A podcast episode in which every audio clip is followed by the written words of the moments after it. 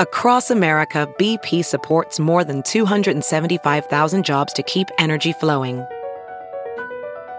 Jobs like updating turbines at one of our Indiana wind farms and producing more oil and gas with fewer operational emissions in the Gulf of Mexico. It's and, not or.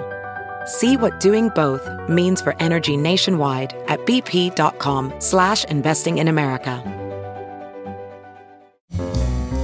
This is Merriam-Webster's Word of the Day podcast for August 9th.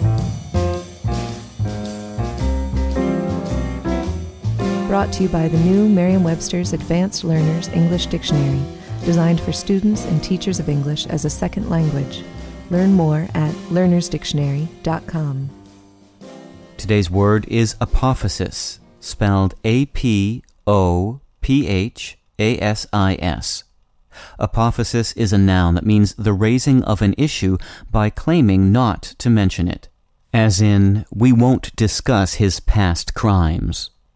Here's the word used in a sentence by Nicholas Cole in Alternatives Journal. The hope is that if people recognize when rhetoric is being used to deceive, they will learn to use more persuasive language themselves. For example, salespeople tell us, you don't need to decide now. This is apophasis, whereby the negative words do not stick in our minds and appear to reject a point while actually emphasizing it. Apophasis is a sly debater's trick, a way of sneaking an issue into the discussion while maintaining plausible deniability. It should come as no surprise, then, that the roots of apophasis lie in the concept of denial. The word was adopted into English from late Latin, where it means repudiation, and derives from the Greek apophanai, meaning to deny.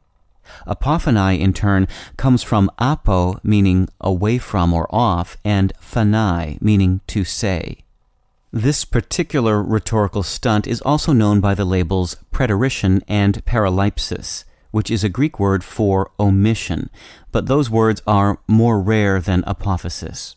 Incidentally, don't confuse apophasis, spelled with an A after the PH, with apophysis, spelled with a Y after the PH. The latter is a scientific word for an expanded or projecting part of an organism. I'm Peter Sokolowski with your word of the day.